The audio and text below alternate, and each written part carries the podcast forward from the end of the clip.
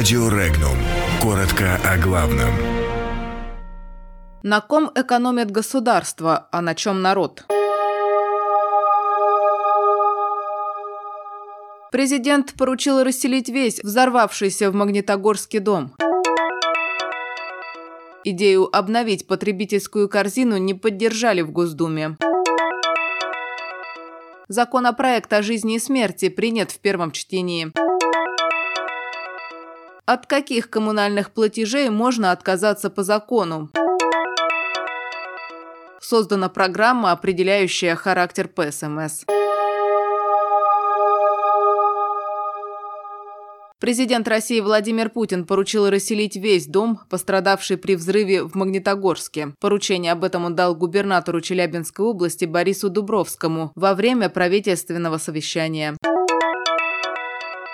Госдума проголосовала против двух законопроектов, направленных на сокращение срока действия закона о потребительской корзине в целом в России. Альтернативные законопроекты были внесены в Госдуму депутатами фракции «Справедливая Россия» и ЛДПР. Предлагалось исключить из закона о потребительской корзине нормы, которые предусматривают, что он действует до 31 декабря 2020 года включительно. Кроме того, уверены депутаты, набор продовольственных товаров, включенных в потребительскую корзину, корзину сегодня не соответствует рекомендациям Минздрава по рациональным нормам потребления пищевых продуктов. Большинство депутатов проголосовали против принятия обеих инициатив. Отмечалось, что прекращение действия закона о потребительской корзине повлечет за собой необходимость устанавливать новую корзину, а это может привести к дополнительным расходам из бюджета.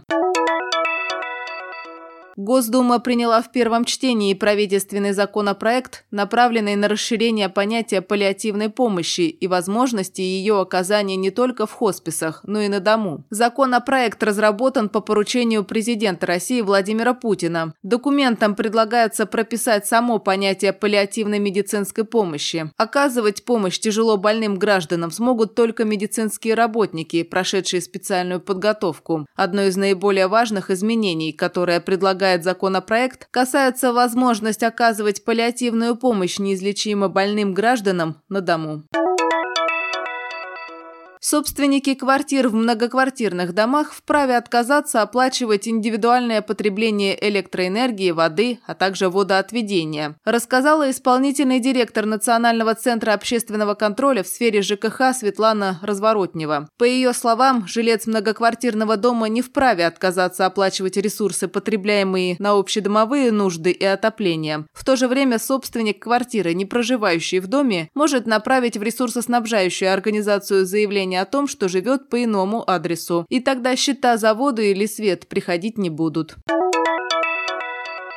Исследователи компании Search Inform создали компьютерную программу Profile Center, которая анализирует характер человека на основе написанных им сообщений в почте, специальных сетях и мессенджерах. Разработка направлена на компании, которые заботятся об информационной безопасности, главная проблема которой – человеческий фактор. Как отмечает член президентского совета по правам человека Тамара Морщикова, Конституция России защищает право человека на сохранение тайной личной переписки, поэтому ее использование в качестве материала для наблюдений будет вторжением в личную жизнь. Тем временем Search Inform также ведет работу над созданием программы для автоматического профайлинга по клавиатурному почерку. Она будет отслеживать особенности набора текста, изменения скорости и динамику печати. Это позволит определить характеристики темперамента и психотип личности.